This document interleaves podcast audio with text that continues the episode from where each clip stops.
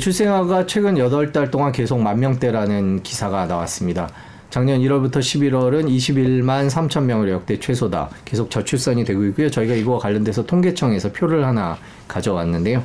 예, 17,531명이 작년 11월이고요. 3월 달에 2만 명 조금 넘었던 이후로 계속 만 명대를 유지하고 있습니다. 저출산이 이제 정말 국가적인 문제가 돼버렸습니다. 오늘은 이런 문제와 부동산의 관계를 좀 짚어보도록 하겠습니다. 자, 일단 최근 부동산 업계에서는 이런 인구 같은 것들이 약간 이야기거리가 되고 있나요? 네, 최근 들어서면서 이제 인구 감소 얘기가 계속 나오다 보니까 그거랑 주택 관련된 지표들을 이제 통계 분석하면서 얘기들이 조금씩 나오고 있는 상황입니다. 지금 앞서 통계 보여주셨던 저출산 기조에서 전부 시작이 된 것 같은데 저출산이 이제 계속해서 되다 보니까 인구가 감소하고 있고 일부 지역에는 고령화 현상이 다른 지역보다 더 빨리 나타나고 있고 또 지역 양극화 현상으로 번지고 있는데요. 첫 번째 표를 보시면 이거는 이제 인구 인구수에 대한 추이를 그래프로 나타낸 겁니다. 2020년도에 전국 인구가 이제 5,134명 정도로 정점을 찍고 네. 2021년도부터는 지속적으로 감소를 하고 있는 모양이고요. 수도권만 따로 좀 통계를 내보면은 아직까지 수도권 인구들은 계속해서 증가를 하고 있는 상황입니다. 그래서 네. 이거는 인구가 수도권으로 이동을 하던가 아니면 출산율 자체가 조금 수도권에 많을 거라고 예상이 되는 이제 그래프고요. 두 번째 장표를 보시면 지역별로 조금 세분화를 해봤습니다. 2023년 대비해서 어, 20년 전이랑 2023년을 대비해서 인구 수가 얼마나 감소를 했는지를 나타내는 건데 지금 이제 빨간색으로 쳐져 있는 부분들이 감소를 한 지역들입니다. 네. 20년 전보다 인구 수가 감소를 한 지역이 어, 놀랍게도 가장 많이 감소한 곳이 이제 서울이고요. 서울이랑 이제 부산도 이제 만만치 않게 40만 대 정도로 감소를 했고 그 외에 뭐 대구나 기타 지방 같은 것들이 포함이 되어 있습니다. 어, 근데 전국의 인구는 지금 20년 동안 늘어나고 있었는데 이것도 수도권이랑 뭐 광역시 기타 지방으로 나눠서 좀 보면요. 전국에서 가장 많이 인구가 늘어난 지역이 또 수도권 지역입니다. 어, 수도권은 지금 300만 어, 명 정도 인구가 늘어난 상태인데 이제 광역시에서만 이제 계속해서 감소가 되고 있는 상황이고요. 이걸 비중으로 따져봤을 때는 2003년도에는 수도권보다는 비수도권이 그래도 52.7%로 좀 더 비중이 높았는데 지금은 50.5%가 수도권에 집중이 되어 있는 상황이라서 서울 서울, 경기, 인천 이 세 지역에 뭐 전체 인구의 반 이상이 거주를 하고 있는 지금 상황이고요. 수도권 안에서도 과거 2003년도에는 서울 인구가 가장 많았습니다. 44.6%를 차지했었는데 역전이 돼서 경기도 인구가 전체 수도권 전체의 52.4% 그러니까 수도권에서도 경기도 인구가 굉장히 빠르게 늘어나고 있는 상황입니다. 그러면 이제 지역별로 어떤 연령대가 많이 거주를 하는지를 분석을 해봤는데 20대에서 뭐 50대 인구들은 분들은 그래도 소비도 좀 많이 하고 소득도 이제 비교적 많이 하는 이제 연령대인데요.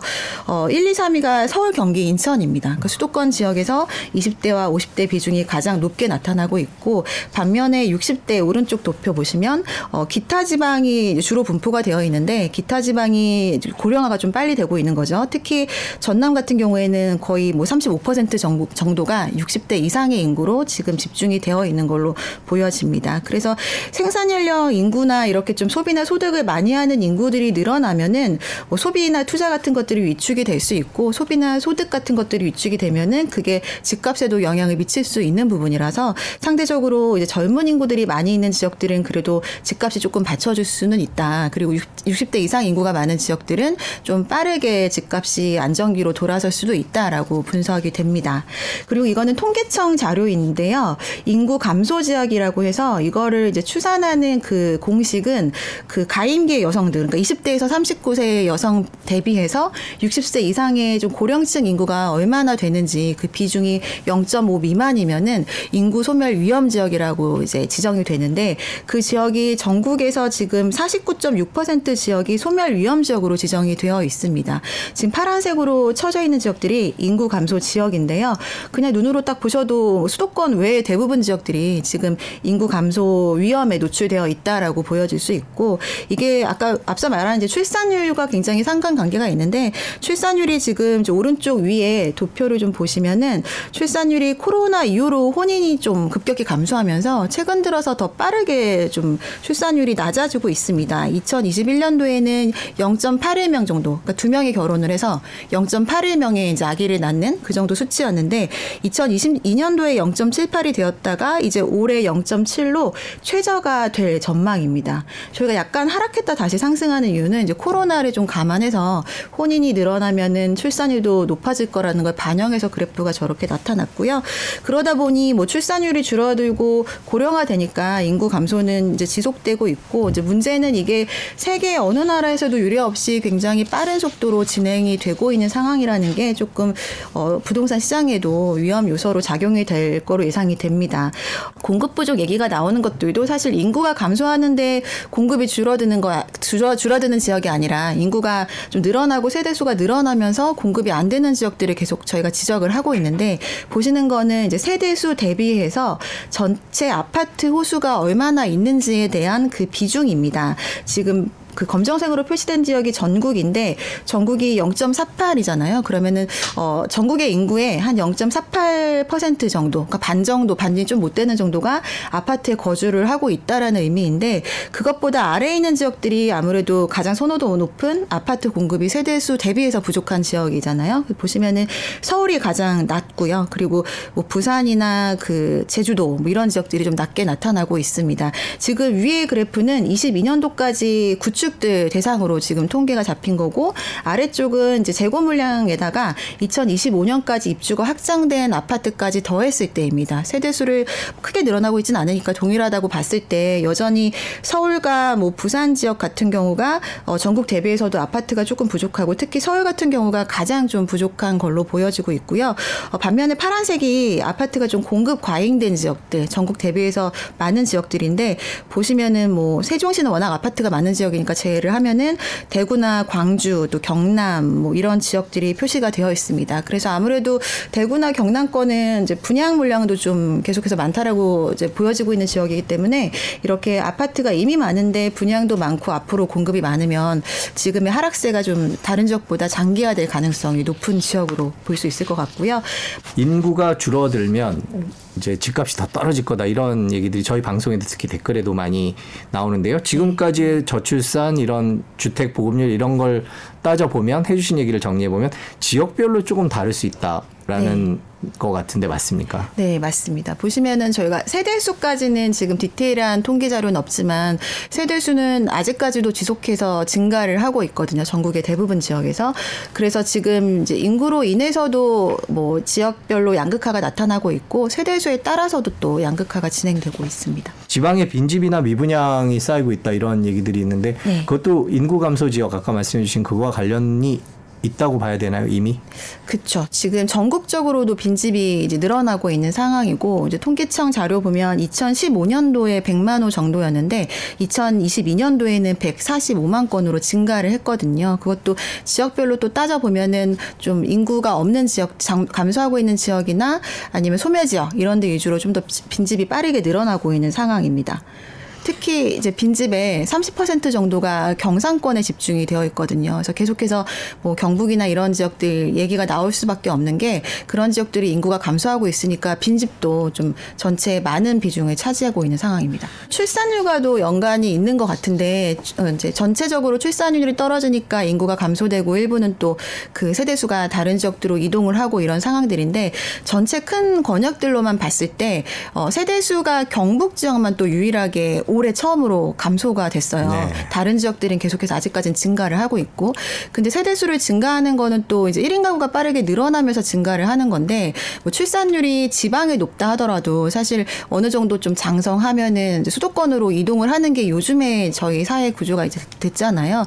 그래서 이렇게 1인 가구가 늘어나는 지역들, 그리고 세대 수가 계속해서 좀 빠르게 증가하는 지역인 특히 뭐 수도권, 그리고 서울이나 뭐 인, 경기도 이런 지역 같은 경우는 어, 세대 수가 늘어나 늘어나고 1인 가구가 늘어난다라는 거는 임차 수요가 증가를 한다라는 얘기가 될 수 있거든요. 그래서 인구가 늘어난다라는 거는 이제 자가 비중이 좀 높아지는 거고 이렇게 1인 가구가 좀 늘어나는 지역 같은 경우에는 아무래도 이제 자가보다는 임차 수요가 상대적으로 더 늘어나게 될 텐데 이런 지역들은 투자 수요가 조금 더 집중이 될 가능성이 있습니다. 왜냐하면 투자를 했을 때 임차가 잘 나가야 투자를 하는데 이제 빈집이 되면은 사실 투자의 메리트가 떨어지기 때문에 근데 그 모든 지역들이 거의 수도권에 집중이 되고 있는 상황이고 과거에 이제 제, 제2의 수도였던 부산 같은 경우도 인구가 앞에서 보셨다시피 빠르게 감소하고 있고 고령화도 좀 계속해서 진행되고 있기 때문에 아무래도 수도권과 비수도권의 격차가 가장 커질 거로 보여지고요. 그 안에서도 경기도 같은 경우는 세대수가 늘어나면서 공급이 굉장히 많이 되고 있어요. 그리고 지금 계획된 신도시 이런 것도 대부분이 경기도에 집중이 되고 있거든요. 그래서 이런 지역들은 인구가 늘어나고 세대수 늘어나는 속도에 맞춰서 뭐 이제 공급도 있는 건데 서울처럼 지금 공급이 부족한 상태에서는 공급이 없는데 세대 수만 계속해서 좀 늘어나고 있기 때문에 아무래도 상대적으로 가격의 상승 요인이 더 있을 수 있다고 볼 수 있습니다. 지금 저희가 이렇게 얘기하는 것들이 실제로 집값에 영향을 미치는 시기는 언제쯤이라고 봐야 될까요? 그러니까 사실 인구에 대한 얘기가 지금 처음 나온 건 아니잖아요. 뭐 과거 10년 전, 20년 전에도 이제 인구 얘기가 계속 나왔었는데 그만큼 인구 감소에 대한 시그널은 있었지만 이게 즉각적으로 집값에 반영되진 않았었습니다. 그렇지만 이제부터는 좀 본격적으로 반영이 되기 시작했다라고 보여지고 그 속도는 앞으로 더 빨라질 거라고 판단이 되는데 인구 감소했던 시기가 2021년도잖아요. 네. 그때가 이제 코로나쯤이었는데 그때부터 지역 양극화 현상 얘기도 많이 나왔었거든요. 근데 지금 또 집값이 안- 안정화되고 있는 상태에서 앞으로 인구수가 늘어나거나 아니면 투자 수요가 어떤 지역에 집중이 돼야 집값이 다시 뭐 반등을 할 텐데 그럴 가능성이 없는 지역들과 있는 지역들과의 차이는 점점 좀 크게 벌어질 거로 생각이 됩니다.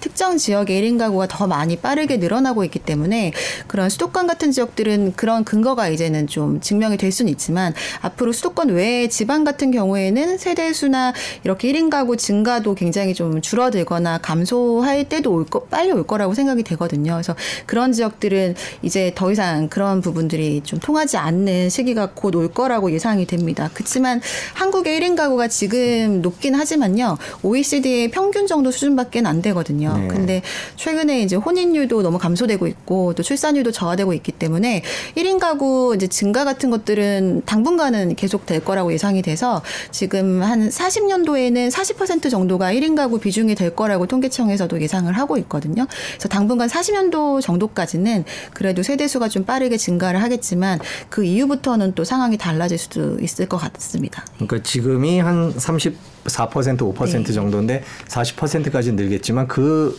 이상은 올라가지 않을 거다 이렇게 보고 그 있습니다. 이상에는 인구 감소 속도가 더 빠를 거로 생각이 돼요. 세대수 증가보다. 예.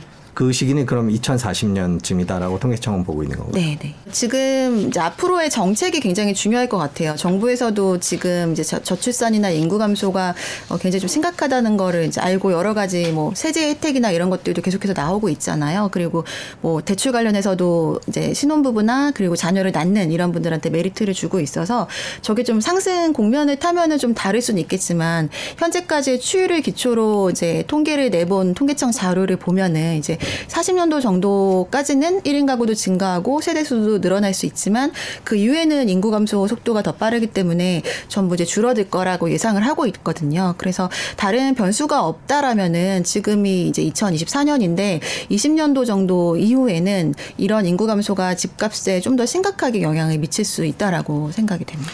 이게 사실 집이 실물 자산이긴 하지만 특히 코로나를 기점으로 해서는 어, 특히 젊은 세대들 대상으로는 굉장히 투자 수요로 많이 보고 있거든요. 그래서 이게 지금 집값이 안정화될 때는 인구 감소에 따른 집값 영향 얘기가 더 많이 나오게 돼요. 근데 이게 집값이 다시 상승 국면을 타기 시작하면은 어, 인구수와 상관없는 투자 수요들이 그 시기에 집중적으로 주택 매입을 하면서 거래량도 되게 증가시키잖아요. 그래서 그 시기가 되면은 어, 서울에 살지 않는 지방 사람들도 이제 투자 매력이 있는 수도권 지역 집을 구매를 할 가능성이 높기 때문에 이런 부분들이 지역에 따라서 조금 더 나타날 수 있고 집값이 또 어느 순간에는 상승을 할 수 있는 시기가 온다라고 한다라면 다시 또 지역 양극화는 그만큼 더 커질 수는 있는 상황일 것 같습니다. 왜냐하면 지금처럼 실수요만 있는 상황에선 다 같이 안 사고 기다릴 수 있는 건데 이게 상승하기 시작하면은 단기간에 더 빨리 상승할 수 있는 지역으로 투자 수요가 몰릴 수 있거든요. 그래서 그런 지역들은 계속해서 얘기하고 있는 세대 수가 늘어나고 있는 지역들, 인구가 특히 이제 뭐 20대에서 50대 인구들 이런 인구들이 많은 지역들에 집중될 수는 있기 때문에 거기에 따라서 좀 양극화가 심화될 수 있을 것 같습니다. 계속 이어서 요즘 집값 얘기를 좀 여쭤보도록 하겠습니다. 최근에 일단 거래량이 다시 또 크게 떨어졌다 이런 기사가 가장 눈에 띄던데 지금 네. 시장 상황이 어떻습니까? 그러니까 지금 거래 절벽 얘기 처음 나온 게 2022년도 뭐 11월, 12월 이렇게 천 건도 안 되게 거래가 되다가 작년에 정책적인 요인들로 인해서 이제 갑자기 거래량이 좀 증가를 해서 뭐 4천 건까지도 거래량이 이제 찍혔었는데 최근 들어서 다시 저렇게 감소를 하고 있습니다. 그래서 이 영향들은 아무래도 작년 하반기 기점으로 해서 거래량이 줄어들었거든요. 여- 정책으로 거래량을 늘린 부분이기 때문에 아무래도 정책의 영향이 가장 크다라고 보여지고 저때쯤에 어, 특례보금자리론 일반형 중단을 기점으로 대출도 좀 갑자기 조금 금리 상승이 됐었고 그런 시기다 보니 어, 정책으로 좀 구매 심리가 올라갔던 것들이 다시 위축이 되기 시작을 했습니다. 그리고 특히 올해 들어서는 여러 가지 건설사들이나 뭐 PF 위기 서유도 돌다 보니까 일반인들이나 여러 가지 투자하시는 분들의 심리가 더 위축이 된 상태고요. 특히 선거를 앞두고 있어서 선거 이후에 또 어떻게 될지 모른다 이런 심리들도 어, 계속해서 좀 거래를 좀 줄게 만드는 요인으로 되고 있고 이런 상황들은 올해 또 지속될 수밖에 없는 게 지금은 또 DSR이 저게 영향을 주는 부분을 얘기를 안 할 수가 없거든요. 이제 2월이면은 스트레스 DSR이 단계적, 단계적으로 도입이 될 텐데 지금도 DSR이 굉장히 강화가 되고 있어서 그게 특례보금자리론 일반형이 중단되니까 거래가 급감한 걸로 보면은 또 증명이 되잖아요. 근데 이게 이제 아예 좀 더 가상금리를 붙여서 DSR을 더 강화를 하는 셈이 되니까 금리 인하와 상관없이 금리 인상이 되는 효과를 나타낼 수 있거든요. 그래서 올해는 이제 사고 싶은 사람들도 살 수 없는 사람이 더 늘어날 테고 또 집값이 계속해서 더 떨어질 수 있다라는 심리가 강하기 때문에 올해 당분간은 계속해서 저렇게 거래가 좀 줄어드는 현상들은 지속될 걸로 생각됩니다. 지금 집값 움직임 어떻습니까? 뭐 몇 주 연속 떨어졌다라는 얘기가 계속 나오던데요. 네. 집값이 일단 거래 자체가 계속해서 줄어들고 있으니까 과거처럼 또 표본이 줄어들고 있는 상황이긴 하고요. 매물들도 늘어나곤 있는데, 어, 거래되는 금액들이 아직 본격적으로 시세에 반영이 되고 있지는 않습니다. 그러니까 다시 말씀드리면 이제 매, 금매도 많지는 않은 상황이고, 네.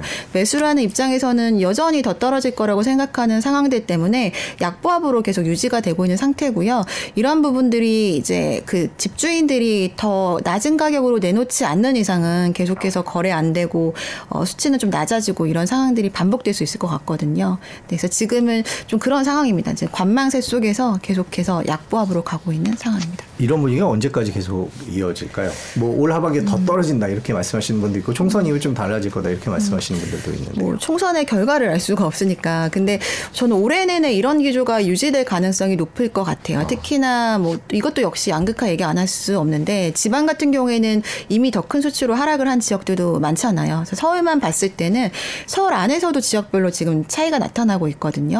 지금 뭐 강남 3구나 뭐 이런 용산구 같은 지역들은 좀 지금 금매를 내놓는 사람들은 집값이 한참 올랐을 때 영끌하신 분들이 뭐 네. 부담스러워서 내놓는 경우가 가장 많은데 그 영끌했던 시기에 대출이 아예 안 나왔던 지역이에요. 무주택이든 뭐 1주택자든 상관 없이 15억 초과 대출 주택이 대부분이기 때문에 어 거의 뭐 대출이 없이 산 사람들이 많은 지역이고 또 그 전에 산 사람들은 뭐 집값이 이미 좀 많이 오른 상황이니까 떨어졌어도 그래서 지금 특히 금매로 좀 내놓을 이유가 없는 지역들이기 때문에 그런 지역들은 더 견고하게 좀 버티는 상황들이 많이 생길 수 있고 그렇지 않고 영끌 때 20, 30대 비중 가장 높았던 노도강 이런 지역들은 사실 지금도 매물 들어가 보면은 저- 굉장히 놀랄 정도로 매물 수가 적체가 되어 있거든요. 그래서 그런 지역들은 조금 더 빠르게 하락 기조가 나타날 걸로 그렇게 좀 보여집니다. 그 방금 노동왕 얘기를 해주셨는데 지금 최근에 그쪽의 집값이 더 많이 떨어졌다. 뭐 경매도 낙찰도 잘 안 된다 이런 보도들이 나오더라고요. 네. 그쪽 분위기는 어떻습니까? 그러니까 노도강 지역들이 대출 받아서 사실 비중이 높은 부분도 있는데 그때 많이 투자를 했던 아파트들이 뭐 실거주 목적보다는 재건축 바라보고 투자를 한 수요들이 더 많았었거든요. 근데 지금 재건축 시장이 굉장히 또 이슈잖아요. 근데 뭐 이제 다른 목동이나 강남권 재건축과 이제 노원구 아파트 의 차이점은 지금 재건축 중에서도 조합원들이 가장 좀 부담스러워하는 게 재건축 초과이익 환수제 거기에 따른 부담금이 얼마인지인데 어 그 노도광 쪽에 있는 아파트들은 거의 매입 금액 정도 수준의 부담금이 산정이 될 예정이에요. 특히나 지금 공사비나 이런 게 계속 증가되고 네. 있으니까 그러니까 지금 와서 사실 이제 수요자들은 굉장히 좀 재건축 아파트로서 메리트가 없는 지역들인 건 거죠. 그래서 그런 뭐 영끌족이나 재건축에 대한 그 매력도가 굉장히 떨어진 부분들이 다 동시에 영향을 미치고 있어서 장기적으로 조금 이런 상황들이 이런 지역들은 계속 될 것 같아요. 아무래도 이제 대출 이자 부담이 커진 뭐 20, 30대들이 그 시기에 많이 샀던 것들이 통계로도 이제 나오기 때문에 그분들이 많이 떨어진 가격으로 내놓기도 하는데 말씀드린 것처럼 재건축에 대한 그 부담금 예상 부담금이 이미 공개가 공개가 된 상황이니까 다음에 사실 매입하실 수요자들은 지금의 이제 이 떨어진 매입 가격도 부담금을 생각해 보면은 굳이 이거를 매입해야 되냐라는 생각이 들 수 있는 거죠. 왜냐하면 다른 그냥 구축들도 가격이 거기랑 비슷한 금액들이 많이 형성이 되어 있거든요. 그래서 매물은 계속 적체되지만 이제 매입은 안 되고 그렇지만 또 매도자 입장에서도 거기서 더 하락하기는 어려운 상황까지 와서 아까 말씀 나눴던 거래량도 계속 좀 횡보하고 있고 가격은 조금 이렇게 계속해서 하락세를 유지하고 있습니다. 정부가 신생아 특례 대출을 접수를 받는다 뭐 이런 얘기가 나왔습니다. 네. 이제 이게 시- 부동산 시장에 어떤 영향을 미칠지도 생각을 해봐야 될 것 같은데요. 지금 네. 요즘에 나오는 분석은 어떻습니까? 그 특례보금자리론 일반형이 작년에 너무 좀 히트를 치는 바람에 이제 올해 나올 신생아 특례론도 굉장히 관심이 높은데 아무래도 수요가 제한적인 부분이 시장 영향력을 좀 덜하게 만드는 가장 큰 요인이 될 수 있을 것 같아요. 작년에 특례보금자리론 이제 사용했던 지역별 분석 자료를 보면은 가장 많이 사용한 지역이 경기도거든요. 그 경기도와 뭐 대구, 인천 이런 지역 순으로 많이 사용을 했는데 수요가 많은 지역들 중에서 9억 원 이하 주택 비중이 좀 많은 데들 위주로 특례보금자리론이 좀 인기가 있었습니다. 그래서 올해도 그런 지역들 위주로 좀 거래가 될 거라고 예상이 되고요. 근데 또 이게 출산율과도 관계가 있잖아요. 근데 서울이 전국에서 가장 출산율이 낮은 상황이에요. 그래서 21년도 통계를 보면은 0.63 정도 서울이 기록을 하고 있고 경기도도 이제 0.85 정도 기록을 하고 있거든요. 그래서 출산율이 다른 지방보다 좀 낮은 게 수도권의 특징이기 때문에 수도권의 대상이 이제 일반형보다는 굉장히 현저히 떨어질 걸로 예상이 돼서 올해도 이걸로 거래는 되겠지만 수도권보다 오히려 지방 거래가 조금 늘어날 수는 있을 것 같고 실소유자 위주들로 그리고 이게 그렇기 때문에 이제 대세에 영향을 미칠 정도로 이게 그렇게까지 뭐 이렇게 활성화되기는 좀 어려울 거라고 예상이 됩니다. 네. 자, 올해 부동산 시장 전망을 또 한번 해도 해 보도록 하겠습니다. 올해 부동산 시장 전망 연초에 한번 해주셨는데, 네. 뭐 지금도 상황이 크게 바뀐 건 없겠죠? 어떻습니까? 네, 상황이 크게 바뀐 건 없는 상태에서 조금 더 혼란스러워진 부분들이 있는 것 같아요. 최근에 정부 정책이 또 발표가 됐는데 그게 재건축이나 리모델링을 하던 아파트 단지에서는 굉장히 좀 큰 이슈가 될 만큼 굵직굵직한 내용들이 많았잖아요. 그래서 올해는 정부에서 발표한 것처럼 아무- 아무래도 재정비 사업과 그렇지 않은 곳들 그리고 분양 시장으로 좀 나눠볼 수 있을 것 같은데요. 일단 이제 분양 시장부터 조금 말씀을 드리면 분양은 작년 에 그 상반기에 좀안 되다가 2, 3분기에 집중적으로 네. 좀 많이 됐었거든요. 근데 그게 하반기에 또 갑자기 안 된 이유는 뭐 다른 많은 이유가 있지만 대표적으로 분양가 상승이 가장 크다고 보는데 올해는 분양가가 작년 말보다 더 높아졌으면 높아졌지 낮아지기는 어려운 상황이라서 분양가 상한제 적용 적용을 받는 뭐 강남 3구, 용산구나 아니면 공공택지 제외하고는 분양이 굉장히 어려울 것 네. 같고 그렇다 보니까 공급 물량 자체가 작년보다 굉장히 줄어들 거로 생각이 됩니다. 그리고 일반 시장에서는 이제 분양이 안 되니까 구축 쪽으로 좀 관심을 갖는 분들이 계시거든요. 그리고 최근에 구매 문의, 문의를 하시는 분들이 뭐 갈아타기 문의 같은 것들을 하시는 분들이 종종 계세요. 그래서 그런 분들은 이제 분양을 받는 것보다는 어 이제는 차라리 구축이 낫다라고 하시는 분들 계셔서 뭐 경매 시장 굉장히 활성화될 것 같고 금리 위주로 거래가 좀 되는 속복되는 그런 상황들이 구축에선 일어날 것 같고요. 재정비 사업은 오히려 조금 올해 굉장히 혼란이 지속될 거로 생각이 됩니다. 지금 지금 발표한 정책들이 대부분 법령 개정을 해야 되는데 뭐 안전진단만 조금 말씀을 드려보자면 안전진단을 뒤로 미루는 부분이잖아요. 근데 지금 이게 당장은 안전진단이 모든 단지가 통과돼서 갑자기 뭐 공급 많이 될 거 아니야 이렇게 생각을 하실 수 있는데 이게 한 번 법 개정을 해놓으면 또 법 개정하기가 굉장히 어렵잖아요. 근데 안전진단을 구성하는 항목들은 국회 그냥 집집만으로 비교적 용이하게 변경이 가능하거든요. 그래서 법 개정이 될지 안 될지도 모르긴 하지만 된다 하더라도 만약에 어느 순간에 이제 안전진단에서 대기를 걸려 있는 이제 물량들이 많이 있는데 시장이 좋아졌을 때 뭐 정권이 바뀌거나 하면 갑자기 또 공급이 많이 되- 되면은 이게 또 집값을 자극하기 때문에 안전진단으로 조정을 할 가능성이 있거든요. 그러면 조합들 입장에서는 사업이 거의 다 된 거를 안전진단에 또 발목을 묶여버리면 더 많은 손실이 있을 수 있는 부분들이 있기 때문에 이런 이견들이 분명히 좀 있을 것 같아요. 그래서 어쨌든 이런 정책적인 것들 때문에 리모델링이 잘 진행되던 단지들도 뭐 추진위원회를 다시 해제되지 않냐 이런 논란들도 있고 이런 상황이라서 재정비는 빠르게 진행되고 되- 진행되기는 힘든 상황에서 좀 이렇게 좀 혼란이 지속될 수 있을 것 같다라고 좀 말씀을 드리겠습니다. 내 집 마련을 생각하시는 분들은 어떤 식 으로 움직이는 게 좋을까요?